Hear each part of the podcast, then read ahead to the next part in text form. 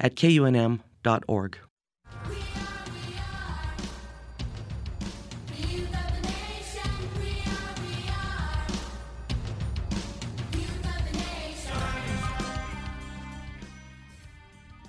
This is Generation Justice, and I'm Tamara Kalaki. And I am Jonathan Alonso. Generation Justice is a multimedia movement that trains youth to harness the power of media for social change. Tonight, we discuss a very important issue to all living things in New Mexico the Gold King Mine waste spill. GJ Fellow Polly Denetclaw spoke with youth ambassadors from the Northern Diné Youth Committee, who are local farmers in Shiprock, New Mexico. We need to wake up. No more uranium mining, no more mining at all because it's destructive. It's leaving scars in the earth. During tonight's show, we will hear more from Zachariah Ben, Kevin Aspis, and Byron Shorty. But first, we'll sit down with Polly for more information about the spill. We will bring you all of that after we hear from our music host, Chantel Gurule, with music that honors our land and all things connected to it. Hey everyone, how's it going? It's me, Chantal Gurule, tonight's music host. The first song will be We Shall Remain by Cor de Elan. This song is about perseverance and never giving up, and it was picked by Polly. I hope you enjoy it.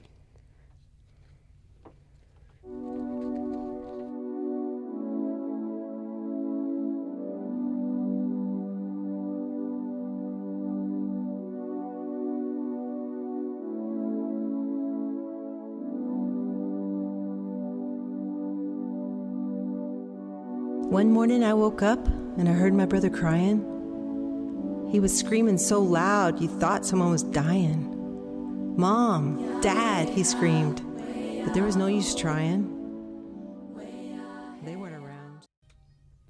To help us understand what is happening to the communities along these contaminated rivers, we are joined by Polly Denetclaw, who is a Generation Justice first year fellow. Recently, Polly traveled to the Four Corners area with National Native News to research these various issues with the river contamination. Now here's GJ member Jordan Umverzat to talk with Polly. Welcome, Jordan and Polly. Thank you. And thank you, Polly, for joining us tonight to talk about your experience traveling up to the Four Corners area. First, can you please introduce yourself? Hello, uh, my name is Polly Denetclaw. Um, Yat é le dó bit aní dó de bildil de. Um, I am Meadow People, born for Towering House People. I'm originally from Manuelito, New Mexico. I'm a GJ first year fellow. I'm also an intern and freelancer for National Native News. And my family has cornfields and we also have cattle. Great. Um, so you recently traveled up to the Four Corners area with National Native News to cover the Animas River spill. Can you please give us some background to the toxic spill and how it occurred? Yes. So on August 5th, the EPA was conducting an investigation of the Gold King mine. And during that investigation, they spilled 3 million gallons of toxic wastewater into the Animas River. Well, originally it was into the Cement Creek, and then that flows into the Animas River, and the Animas River flows into the San Juan. And some of the contaminants in the water were they were all heavy metals, and they included arsenic, lead, copper, aluminum, and cadmium. Yikes! Um, so while you were in Shiprock, what did you see, and who did you speak with? So I was very lucky and I was very blessed to be able to talk with a lot of the farmers who are personally affected by this. And I also got to talk with um, local Navajo leaders. And so it was really great to get their perspectives and really talk to them about this issue and how it's affecting their community. Um, can you elaborate a little bit more on um, some of the st- the stories that you witnessed and um, how the communities have been affected by this spill? Yes. So I know a lot of people are really talking about the Shiprock area, but we actually traveled um, into the deeper, more rural parts of the Navajo Nation, and we actually went to three communities: Halchita, Mexican, uh, Mexican Hat, and Oljato. And those communities are in near Monument Valley. They're very small, very rural communities, and they rely heavily on the San Juan for water. And when this happened, um, we talked to a local farmer. His name's his name is Ronnie, and he talked to us about how they already had issues with the water, um, and they hadn't had water in their running water in their homes for I think four days is what he said, and then the water got turned back on, and then the contamination happened, so they had to shut off the water again. And so he was on strict limitation when it came to running water into his home. But the other part of that also was he has, um, I believe, he has sheep, horses, and also a field. And so he didn't have any water to irrigate his field, and he also didn't have water for his animals. And so he was having to um, drive to the water, the designated water um, up. And that was putting a strain on him, but also he had to drive out to Bluff, Utah, which is an hour away from where he lives to get water to drink. And so it was, um, it really impacted him. And he also told us told us a story about how there were two water trucks there originally in the morning and he came and filled up his water barrel, but it was dirty water. And later, you know, we found out that it was actually water that had been from the oil tankers. And so it had oil residue on it. And he had to pressure wash out his water barrel. And so that's one of the one of the stories from rural Utah, but also along the San Juan in the Shiprock area. Uh, there's she looks to be about 70 years old, 70 year old grandma.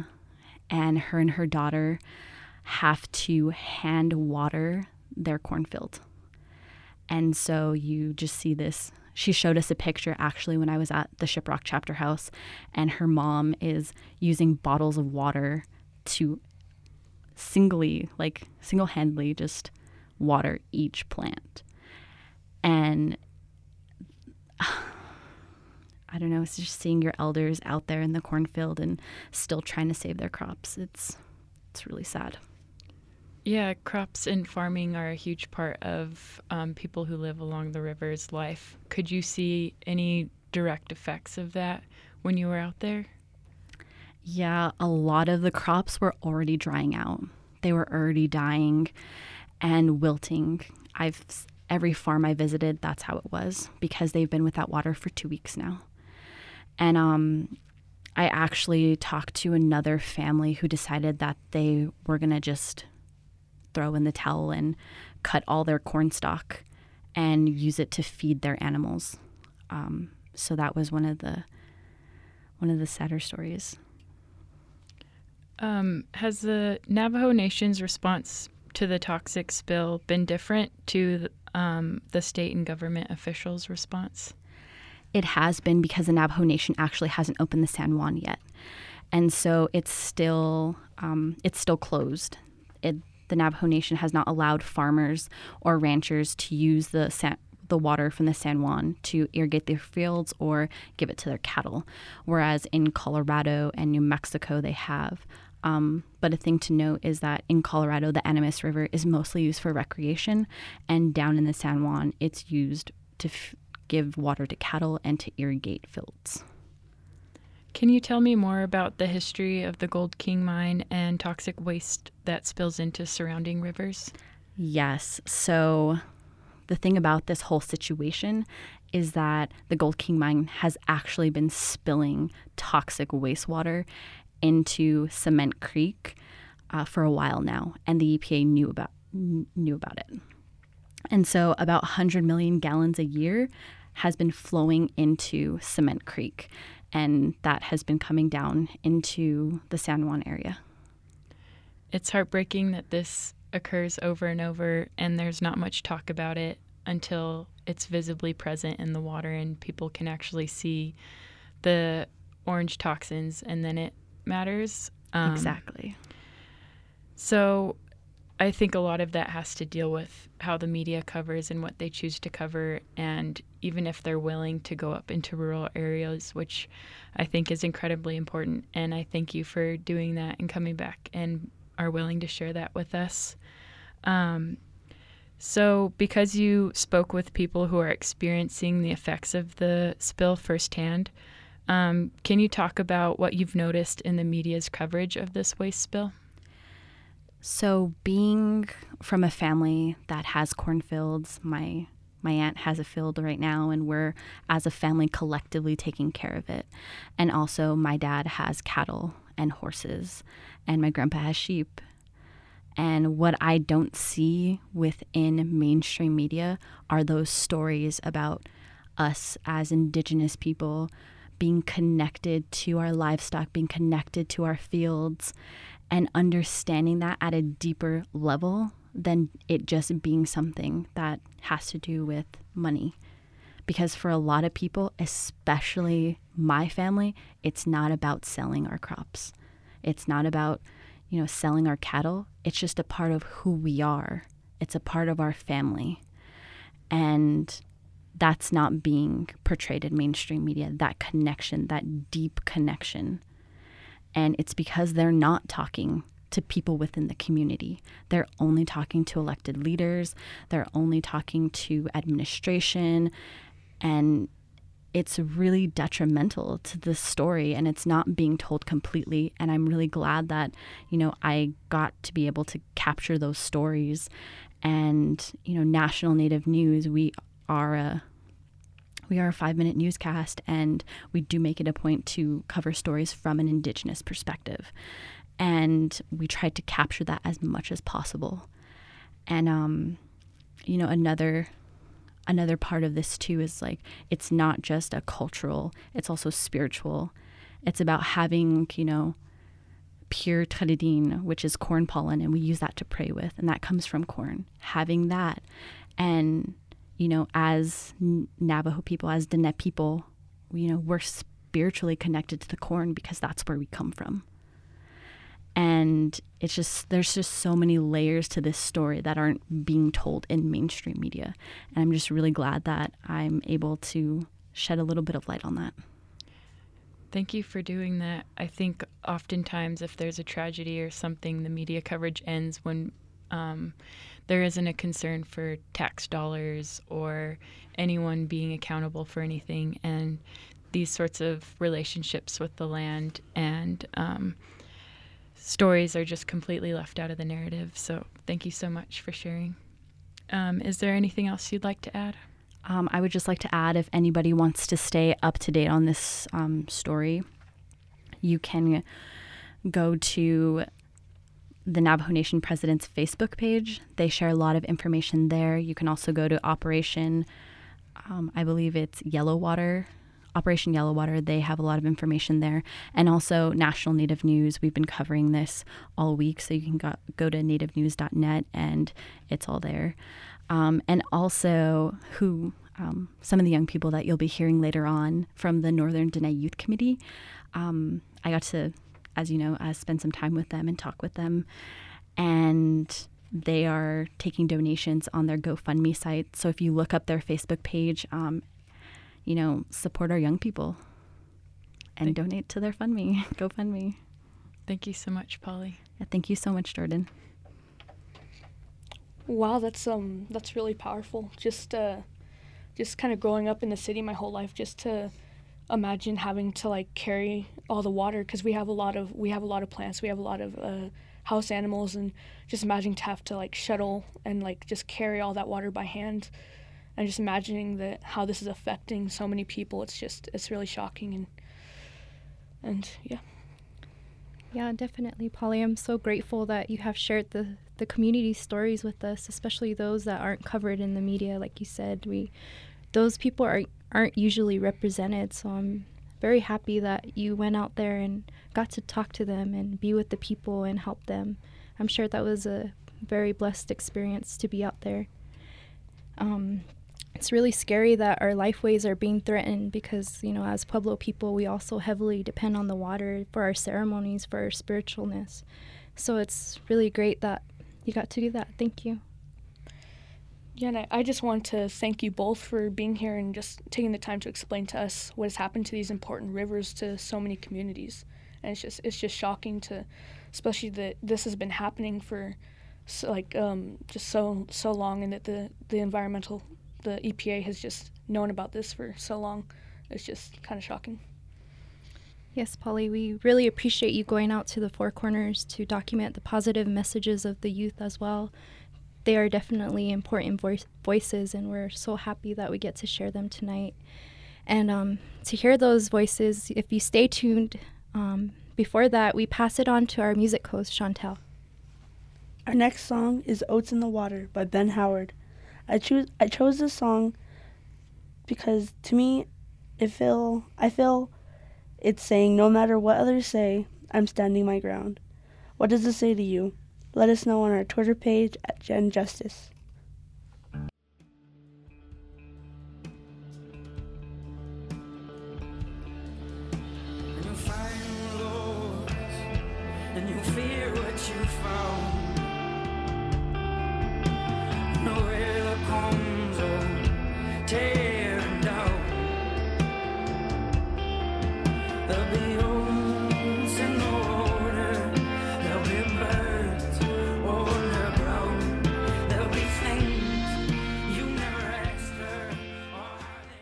Because the Animas and San Juan rivers are such critical parts of Colorado and New Mexico's survivability, it is important to hear from the individuals who are greatly directly affected by this.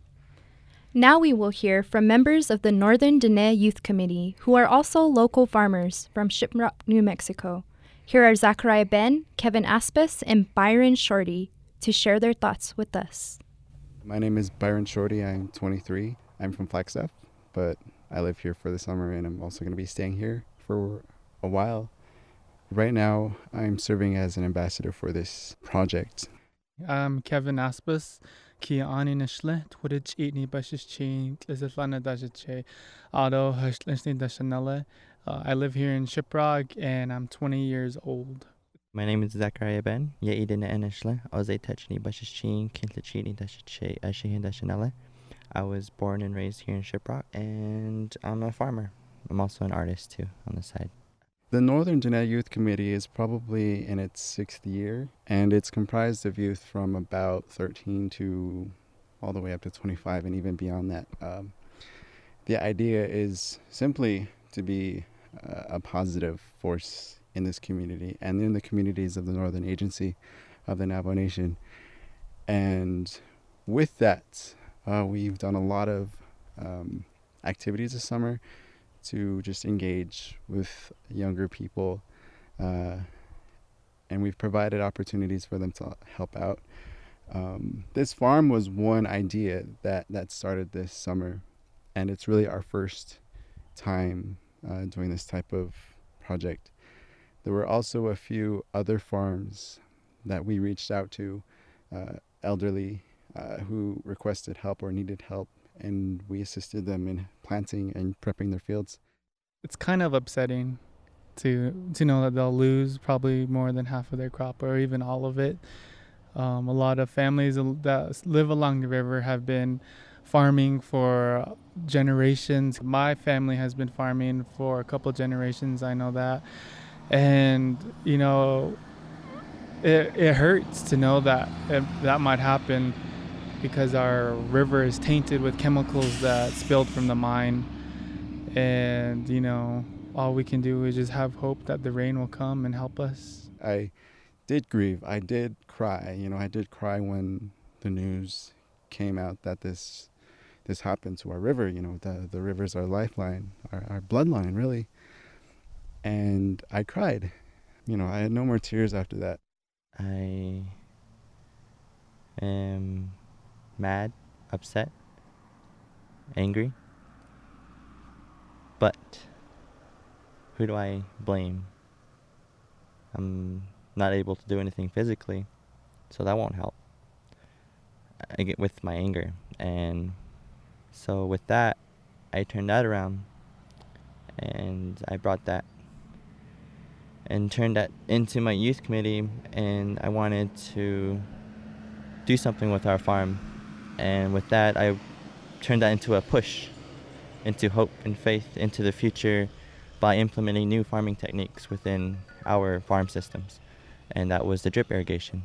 It transitions from the previous system, which relied entirely on the on the ditch canal system that that was sourced from the San Juan River, uh, to an irrigation system which is more uh, efficient. It conserves water, and it uses pipes, and it's basically a drip system. So, we've been trying to develop this project to be, in in, some ways, a demonstration, so that the community can see that this works, and that they have hope for their crops. You know, even without the San Juan River and I've been um, I've known about this idea for a long time, the drip irrigation, and I wanted to help implement that here, and of course create a new hope within my community as everybody else's crops are dwindling and they are crying. I didn't want to. I didn't want to lay down and start crying with them. I wanted to be the person on the hill and I want them to drive by and see our crop green and seeing their youth out there for the future.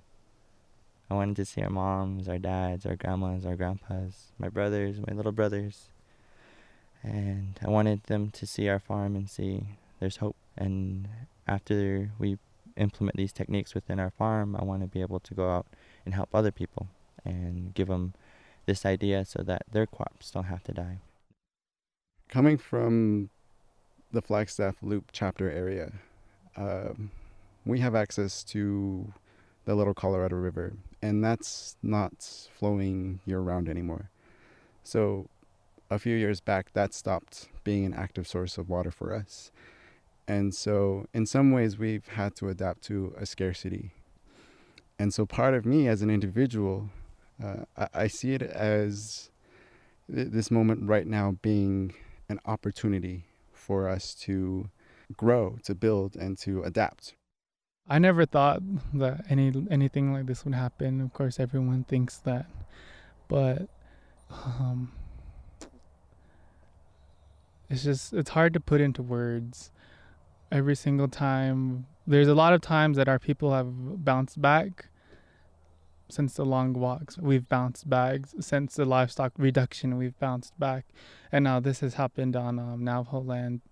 I'm hopeful that we will bounce back because the Diné people are strong, resilient people. We've adapted, we've changed, and that's basically all we can do right now. And keep keep our faith strong in the holy people. And and right now, like I said, we're just trying to trying to get over that hump, that that grief of what might happen, and push through it. That's what we need to do. Is just push through it.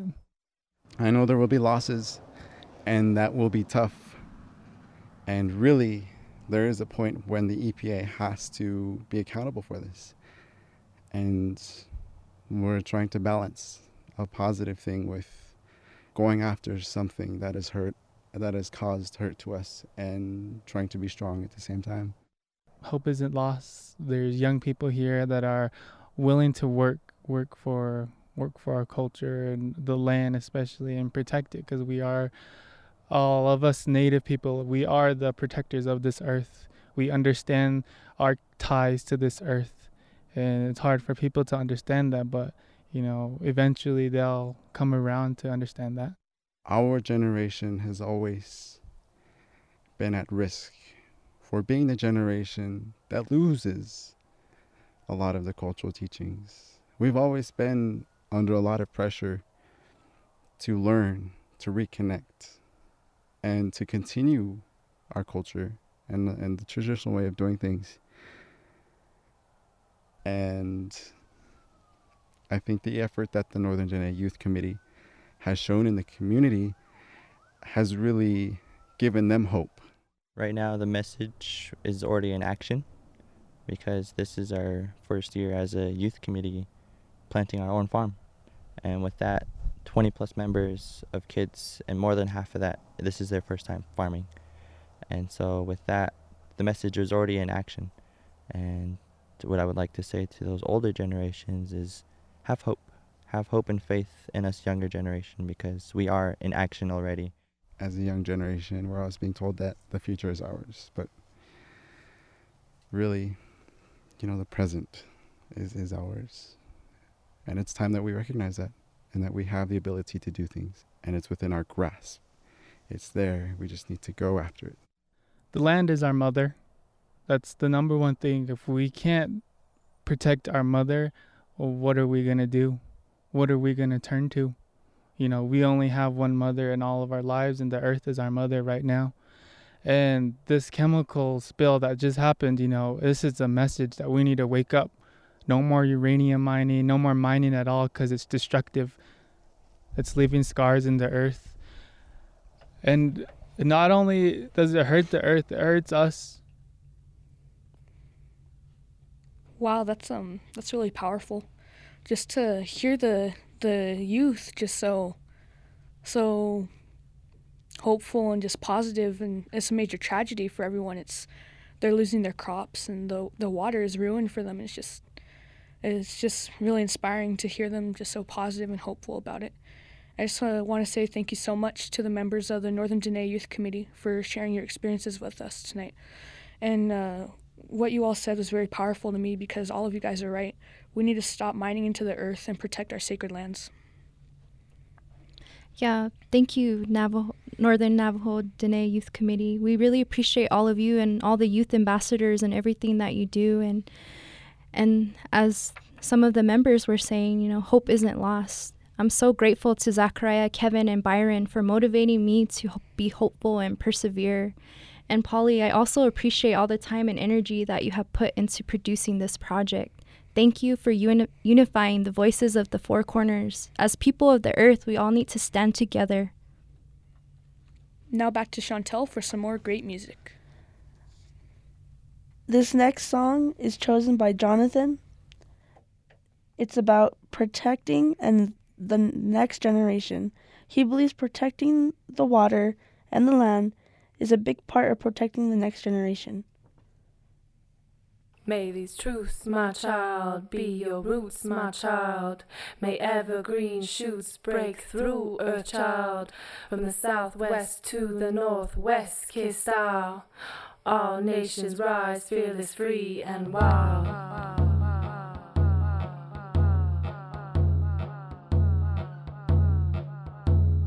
Welcome to the motherland of giant dragonflies, where nothing is taken without offerings made. And that was Land of Giant Dragonflies by Lyla June featuring Whisper. Thanks, Chantel. Although there are some serious issues in our environment, the community continues to be resilient and prosper in good things. Here to share some of the good things happening this week are Kenya Alonso and Edgar Cruz with tonight's community calendar. Good evening. This is the Generation Justice Community Calendar. I'm Kenya Alonso, one of tonight's calendar hosts. And I'm Edgar Cruz. We'll be bringing you the newest edition of events going on right in our community, so stay tuned. Hey Edgar, what kind of movies do you enjoy? Well, I must say, my favorite movies include those recreating Israeli and Palestinian history, but that might just be me. Oh really? Well, if you go to the Guild Cinema on August 24th at 6:15 p.m., maybe you can meet other people who enjoy the same kind of movies. I knew I couldn't be the only one with such good taste in classic recreations. The Guild Cinema is showing a stop-motion animation called The Wanted 18. The Wanted 18 is a film based on the true story of when the Israeli army claimed that an independent Palestinian collective farm was a threat to the national security of the State of Israel, and the farm was forced to go underground. You'll have to catch the film to hear more. That sounds wonderful. Thank you, Kenya. For more information on that event, call the Albuquerque Center for Peace and Justice at 505 268 9557. You know what I like almost as much as movies? Books. Well, if you're interested in the work of Harper Lee and her book, Go Set a Watchman, join Bookworks for a panel discussion. Get the scoop on the controversy around her sequel to her beloved book, To Kill a Mockingbird. You won't want to miss it. The panel will include Sharon Oard Warner, a creative writing professor at UNM and director of the Taos Writers Conference. Lisa Walden, UNM bookstore manager, Carolyn Flynn, Southern short story writer and longtime newspaper editor. and Hakim Bellamy, inaugural Albuquerque Poet Laureate. Hakim even played Tom Robinson in the 2014 production of To Kill a Mockingbird right here in Albuquerque When will it be, Edgar? on Tuesday, August 25th. Make sure you show up to Bookworks on Rio Grande Boulevard at 7 p.m. And if you're busy during the week, we have an event for you this weekend as well, especially if you're looking f- to witness some of the awesome work done in the aviation department. Drop by for the Experimental Aircraft Association's 179th fly-in event held on Saturday, August 29th, 2015. This event features static aircraft displays, aircraft judging, kids' activities, and much more. And when is this event? It starts at 8 a.m. at Double Eagle 2 Airport. Awesome. That sounds exciting. The Experimental Aircraft Association, also known as the EAA, is a group of recreational pilots, aircraft builders, and aviation enthusiasts. They love to share their passion for aviation with the general public, promote aviation safety and education, and serve the local aviation community. If you'd like to learn more, you can visit E www.eaa179.org. If aviation isn't your thing and you're looking to check out and share other people's craftiness, Edgar has just the event for you. Albuquerque Minimaker will be hosting a two day fair starting this Saturday, August 29th. This event is a celebration for the maker movement. This is where people will be sharing what they are making and what they are learning. You can exchange crafty ideas, inspiration, and innovation with people of all ages and talents. This is an event for the whole family to have fun. You can join in on this fun this Saturday at the Albuquerque Balloon Museum from 10 a.m. to 6 p.m. If you can't make it Saturday, you can still come check out the fair on Sunday from 11 a.m. to 5 p.m.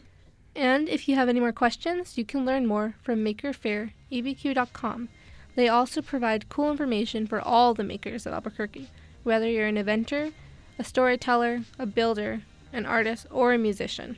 Speaking of musicians, the last event on this edition of our community calendar is the Albuquerque Record Convention. At this convention, there will be people coming from all around the United States to see collections of over 100,000 CDs, tapes, albums, all for a wide variety of music genres and artists.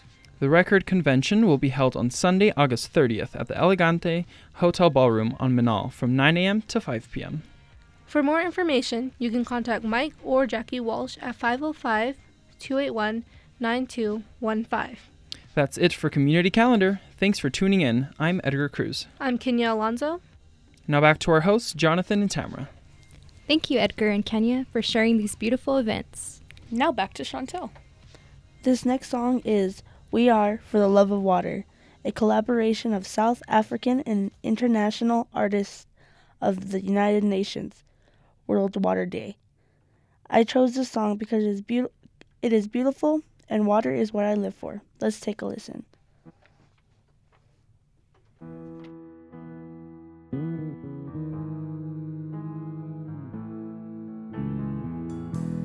Take the space between us. You are not a stranger. I am made of water, so are you. Man is not a soldier. He's more than just a We have reached the end of tonight's program. Thank you all for joining us this evening as we have heard from our youth about the impacts of this Animas and San Juan River contamination. This program was very powerful and probably one of my favorite ones so far.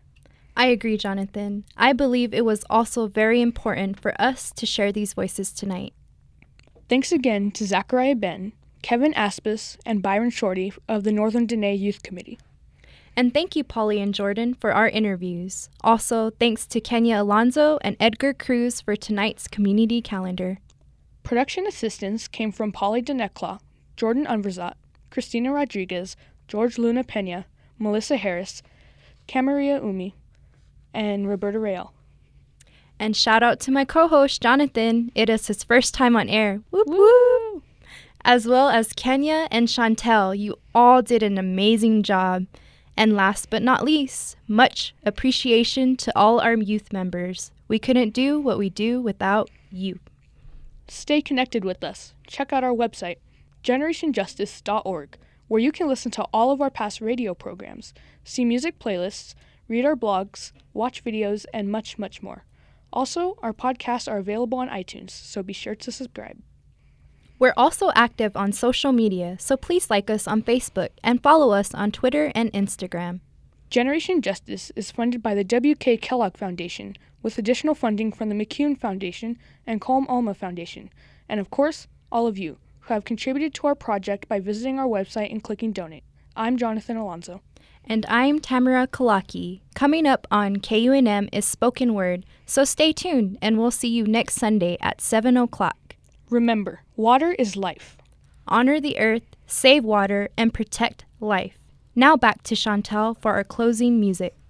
Tonight's last songs will be 2013 Earth Revolution by Ta'Kaiya Blaney and What the Frack by the Earth Guardians. I hope you enjoy them. I was your music host for tonight, Chantal Goudelet. Th- good night and thanks for listening. Until next time, this is Generation Justice. My name is Ta'Kaiya Blaney. I'm 11 years old and I'm proud to say that I come from the Sliammon Nation. And I'm proud to say that my Koopa and my Chichi are Robert Blaney and Elizabeth Blaney.